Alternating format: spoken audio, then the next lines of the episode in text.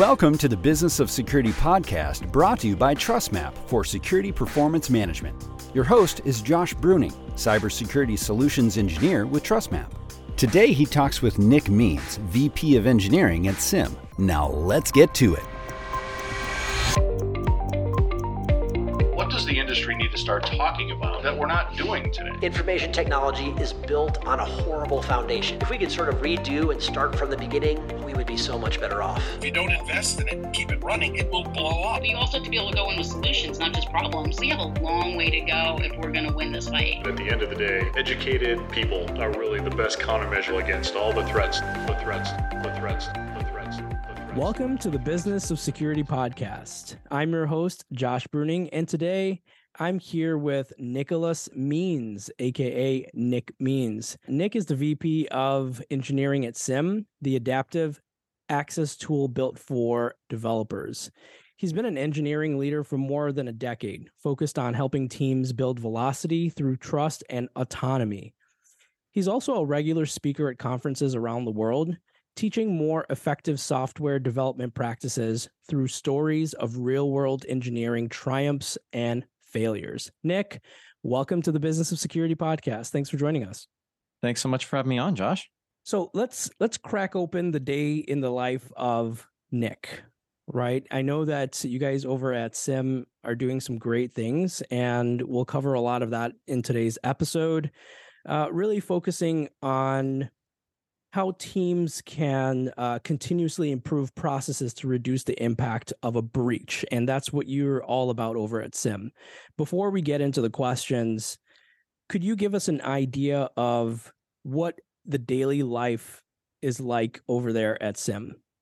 Yeah, for sure. So my my role at Sym is VP of Engineering, uh, and in a, an earlier stage startup, that generally means you wear all of the engineering leadership hats, from line management all the way up through VP of Engineering. So it's it's a pretty broad scope and a pretty big scope of things that I need to think about on uh, on an ongoing basis. Everything from doing on one-on-ones with our engineering team, focusing on career development with them, up to technology strategy. What are what are the things that we need to change about our our platform and our product to support the direction that we want to go with it as a business? Uh, including other things around security, making sure we're building a secure product, making sure our infrastructure is secure, um, and, and, even you know because i have been an engineering leader and we're building a product focused on essentially engineering leaders as one of the core buyers of the product i get to step in and pretend i'm the buyer sometimes as well and, and try to put that that hat on to help inform what we're building as a product.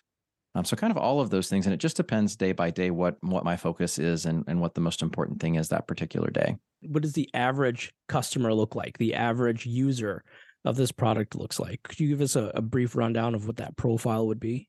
So that's been an, actually a really interesting question for us to answer internally as a business, um, because a lot of the normal uh, demographic information that, that you would use to to figure out who your ideal customer is doesn't really a product uh, apply to a product like Sym. You know, we have small teams using it all the way up to to larger uh, small enterprise teams using it. Um, a lot of it depends on what a team's orientation towards security is, how proactive they're being about security, um, how focused they are on on locking their access down to the, the, the things that they need to do their job, and how much they care about being able to to do that in a quick way to ensure their engineering teams have velocity while they're also locking it down. Um, you know, it's tough. Sort of the the maturity model of access control, and when you're building a business, a lot of companies start with everybody has admin access and, and you hang on to that for a long time just because it's a really pragmatic way to get a bunch of software out the door early on. Um, and then at some point there comes a reckoning where you have to do something about that because you you can't operate that way indefinitely. It's not safe. It's not secure. And so our ideal customer is the customer that's kind of at that spot where they're they're going okay we've got to lock this down. We've got to have better access controls in place and we don't want to sacrifice any velocity of our engineering team in the process of doing that. So it just depends on where in the life of their business they they kind of hit that that spot in the road. In today's security landscape, we find that instead of pointing fingers at people, companies are increasingly pointing fingers at systems. This may be a good or a bad thing, and we can get into that. It's it's easier to keep systems more accountable than people, or maybe vice versa. We don't know. That's what we're here to find out um, and here to discuss. So, what can we do to continuously improve processes to reduce the impact of a breach, given that companies are pointing the finger at the systems rather than the people? I mean, I think it would be good for us to start by talking about the first half of that statement a little bit. Rather, whether it's a good thing for them to be pointing fingers at systems versus pointing things at pointing fingers at people. I'm a pretty big, pretty big advocate for blameless culture. Um, so the idea that bl- pointing fingers at people is largely counterproductive. There, there's a bunch of reasons that I think that's true, um, but one of the ones that I always fall back to is this idea of the the, the no bad apples. Um, it's a concept from Sidney Dekker, and it's the idea that nobody comes to work wanting to do a bad job. Nobody comes to work deciding, okay, today's the day that I'm going to cause a security incident for my company. Um, so, so the idea that that someone comes and decides to to be problematic on a given day, I'm sure there are people out there that have caused breaches intentionally and have benefited from them, but it's such a small proportion of breaches that it's almost not even worth talking about.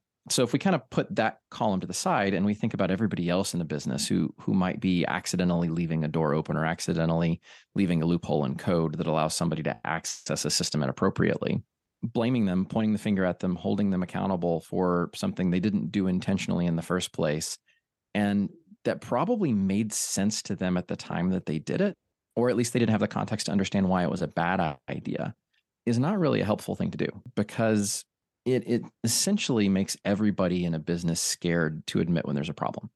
It encourages the idea of sweeping things under the rug, right? So if you accidentally say you accidentally click on a, a phishing email, you enter username and password, you can do one of two things. Uh, you can either change your passwords in a hurry and hope you did it quick enough, or you can reach out to the security team who can help you make sure your account is secure, monitor your account for unauthorized access, all of that sort of thing. We obviously want the second thing to happen. We want you to reach out to the security team. But if you're afraid that you're going to get in trouble for clicking that phishing email, if you're afraid that there's going to be blame that lands on your shoulders from doing that, then you might have the instinct to do the first thing instead. You might try to cover it up instead. Um, so I think by and large, it's a good thing that we're we're moving towards a culture where we are largely blaming systems and not people when a security breach occurs. And, I do see that happening in the market. Uh, you know, if you look at the the drop the Dropbox breach or the Circle CI breach that happened uh, late last year, early this year, um, the posts that they put out were very not focused on individual blame. I think Dropbox, the Dropbox one worded it something like a, phishing campaign eventually succeeded. And then the, I think the Circle CI breach was something along the lines of like an unauthorized party leveraged malware on a Circle CI engineer's laptop or something like that. If you compare that to like the Equifax breach from 2017, uh, the CEO of Equifax pretty clearly put that that breach on the shoulders of the person inside Equifax that was responsible for patch management.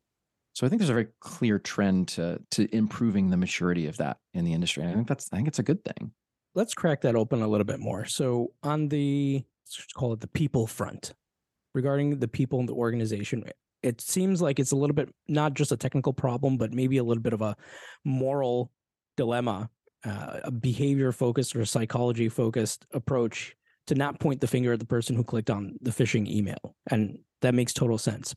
Is there any room at all to point the finger to the security leader? Or uh, are we exclusively looking at the technical portions of the system? And i suppose we could sum this question up in one way. What is included and who are included in the systems? And if if if there are people included in the system that might deserve any kind of finger pointing who might that be? I mean that's a great question josh. I think at the end of the day leaders of organizations have to take accountability for the things that happen in their organizations. Is that the CEO? Is it the security leader? Is it the engineering leader? Um, is it all of them? It just depends. It depends on the scope of the breach, how big the breach is. Internally, uh, w- what you want to happen after after something like that happens is you want the organization's focus to be on learning. You want the organization's focus to be on what can we do better? How can we improve? How can we make sure this doesn't happen again? That's easier to do when it's something like a phishing campaign or malware or something like that. Uh, it's a little harder to do in the Equifax case, for example, when obviously their patch management wasn't up to snuff. Like you go and look at their patch management protocols after the breach, and they were lagging on all of their patches, not just this one particular patch. Um, you know, the Circle CI breach, if they're if they're not running endpoint security on their machines, uh, if they're not paying attention, if they're not updating those profiles to catch malware, if it happens to get installed, that's one thing. Uh, but if they are, and this just happens to be a zero day exploit or something like that, then it's a little tougher to to cast blame at the top of the organization. So I think there's a component of almost negligence that we have to look at. Are you being responsible in managing the security of an organization? Are you doing all of the things that you can reasonably do given the the threat that that you're trying to protect against. Have you done threat modeling to even understand what those threats are and who might be trying to attack you? So even when due care is not an issue, we are well aware of this at this point in in, in the security landscape. Even when we perform due care and due diligence and we do everything we're supposed to do, things go wrong. All right. So let's say if I'm hearing you correctly, we're defining the system sort of as leaning more towards the the, the technical side with the humans pulling the levers, right? But I just want to clarify what what do we mean by the system before we talk about improving the system? Yeah, so I I would use the word socio-technical to describe the system. And the reason I use that word is because it almost never makes economic system economic system. It almost never makes economic sense to make a system resilient on its own. That's a very very expensive thing to do. And, so you're almost always beholden to the humans that are involved in the system as well to make the system resilient to anything that might happen within it. And so it, when I use the term system, it, it is that socio-technical system. It's the computer systems, the technology systems, and the humans that are operating them, uh, hopefully working together in concert. Okay, so what do we do to continuously improve? How do we improve improve the maturity of the system such that we reduce the impact of a breach that inevitably will occur? That's a great question. You know, the, the first thing I'll say is it goes back to that blameless culture. You need to build that blameless culture a long time before you need it, um, so that that engineers do reach out to security, reach out to their managers when when something goes wrong, when when there is a security breach that they noticed, or when there's a mistake that they made. Um, you want that information to bubble up to people in the organization that can help solve it instead of somebody trying to solve it on their own. Um, so that's sort of the the socio side of the socio technical system. Um, more on the technical side, um, you know, it's the the sort of due diligence things that we we already think about a lot, like endpoint protection, making sure firewalls are up to date. All of the technical pieces are in place, uh, but also uh, reducing the default access of of everybody in the organization, so that when somebody does get their hands on one of your keys, the things that they can do with that key are limited. Um, either it's time bound and it expires, or it's scope bound, or hopefully both, so that yeah, maybe they have a, a, short amount of time where they do have some access to your system that they shouldn't have, but it's short enough that they're not able to find a way to prolong that access or, or, or to continue accessing your system after that key is expired. What is access as code? So there's a bunch of different ways that you can define access in an organization. Um, you know, at the at, at the basic, you're, you're clicking and creating user accounts and a bunch of different stuff, a bunch of different pieces of software. Uh, maybe you're using a tool like Okta or or Google to do SSO. Uh, maybe you're using an enterprise directory to grant access. The idea of access as code is, is, sort of it's akin to the idea of infrastructure as code. Whatever way you're managing access, it, it's you're controlling that access through writing code, both to grant that access and to manage the ongoing escalation and de-escalation when somebody's access changes. Um, because that's you know it's one of the things when you think about access in an organization you give everybody the access that they need but that's really not the end of it uh, because access needs in an organization are dynamic. They change day by day depending on what you need to do that day um, depending on what systems you need access to to do that depending on what saas tools it makes sense for the company to pay for or not pay for for your particular account. Maybe you need access to figma for a couple of months because you're in the middle of a design effort on something but they don't the, the company doesn't need to pay for that on an ongoing basis. Um, there's a bunch of different ways that access shifts around and it's easy to lose control of it.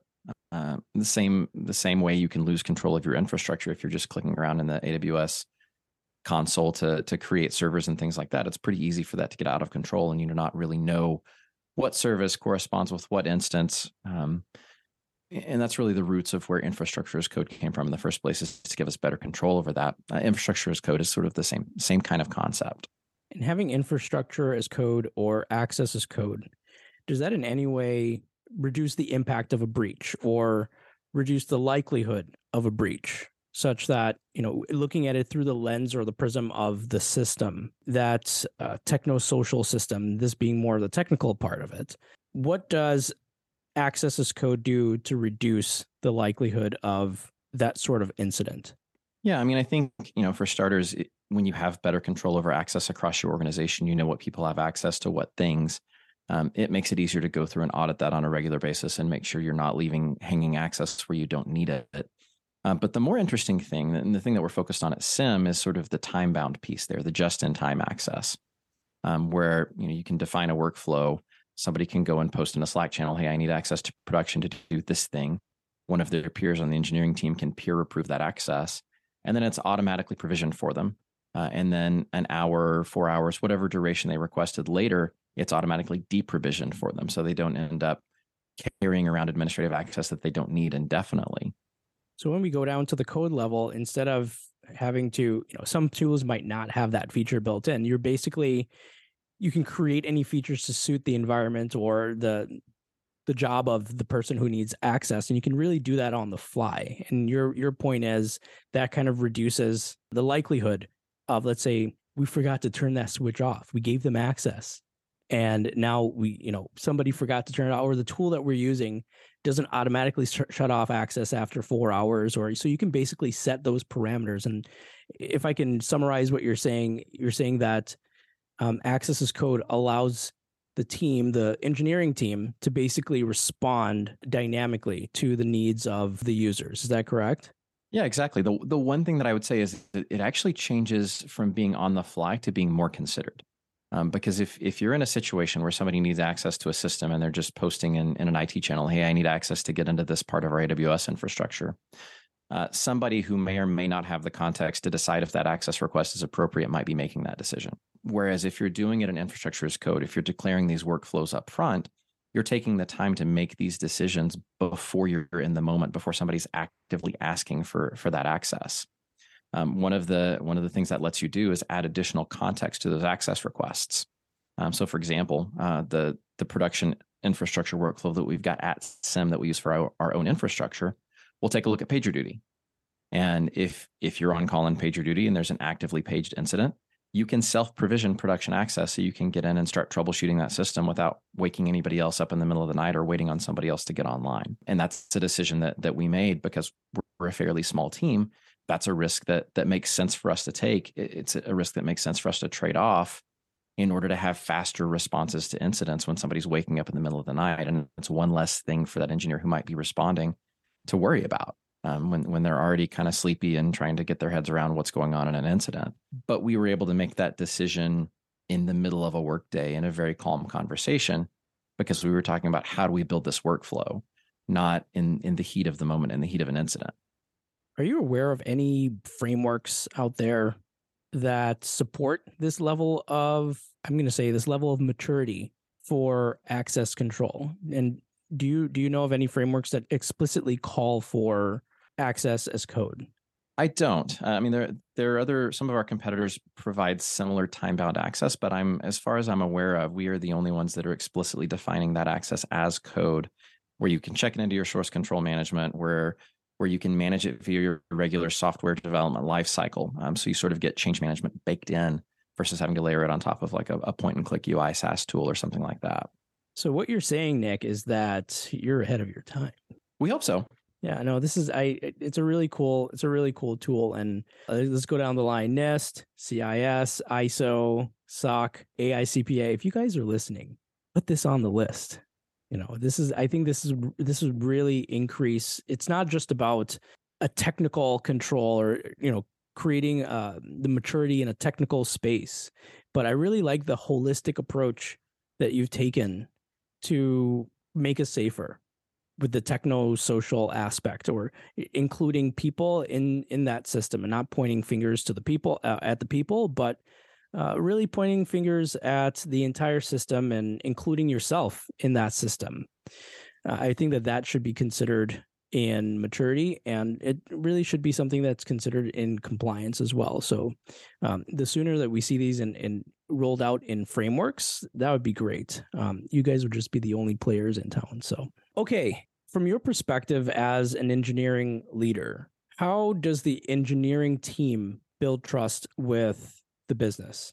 That's a great question. Um, there, there's so many things there um, that that an engineering team needs to do to build trust with the rest of the business. Um, engineers have a bit of a, reputation of of sometimes being curmudgeonly and kind of hard to work with, easy to get nose out of, and I think that's one of the biggest things that's that's a no-no if you want to build trust with the rest of the organization. You kind of have to to shift into this posture of being as collaborative as possible. You know after all the engineering organization is there to support the goals of the business and to build the things that the business needs to be successful.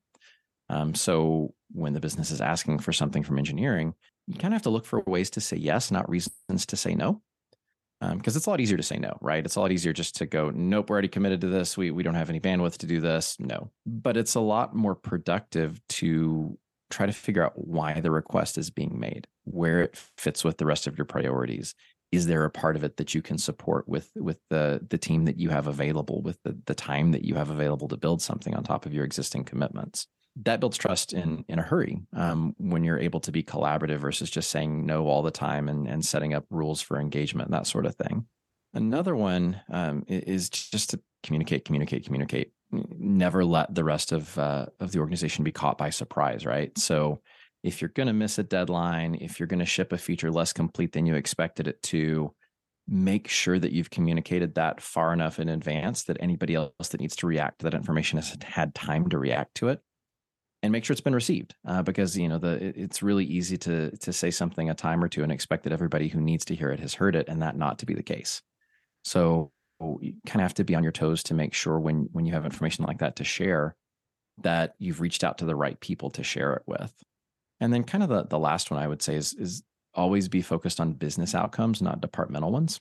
You know and this, this is an interesting one because it, it applies to security really well as well you know there's a big difference between between saying security says we need soc 2 to be compliant versus hey we're trying to expand sales to larger companies and they want to be able to see our soc 2 report. Um, so we want to work with you to help get the business soc 2 compliant over the next couple quarters.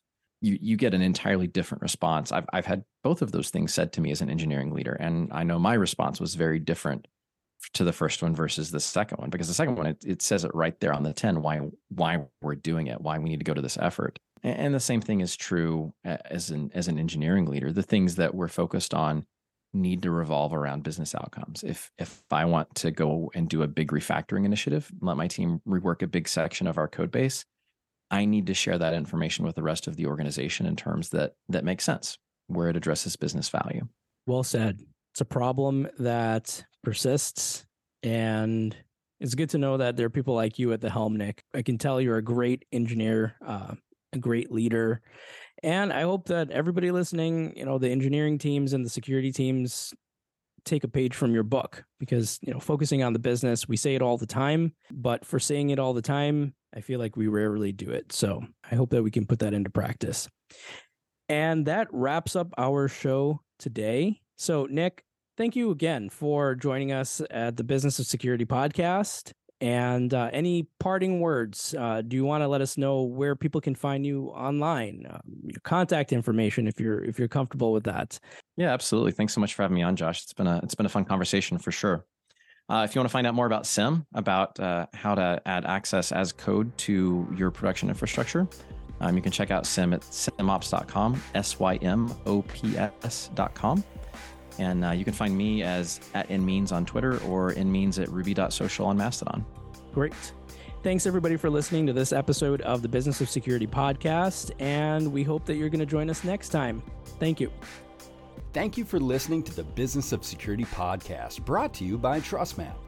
We want to hear from our listeners. If you have a topic you'd like to discuss on the podcast or would like to continue the conversation, please connect with us on Twitter at CyberSec podcast or email us at businessofsecurity at trustsds.com. We want to thank Nick Means for being our guest today. Our host was Josh Bruning, Cybersecurity Solutions Engineer with TrustMap. You can connect with Josh on LinkedIn and learn more about TrustMap at trustmap.com. Our show is produced by Dan Rollins with Livewire Films. You can find Dan on LinkedIn and learn more about Livewire at livewirefilms.com. Stay tuned for the next episode of the Business of Security podcast. And that's a wrap.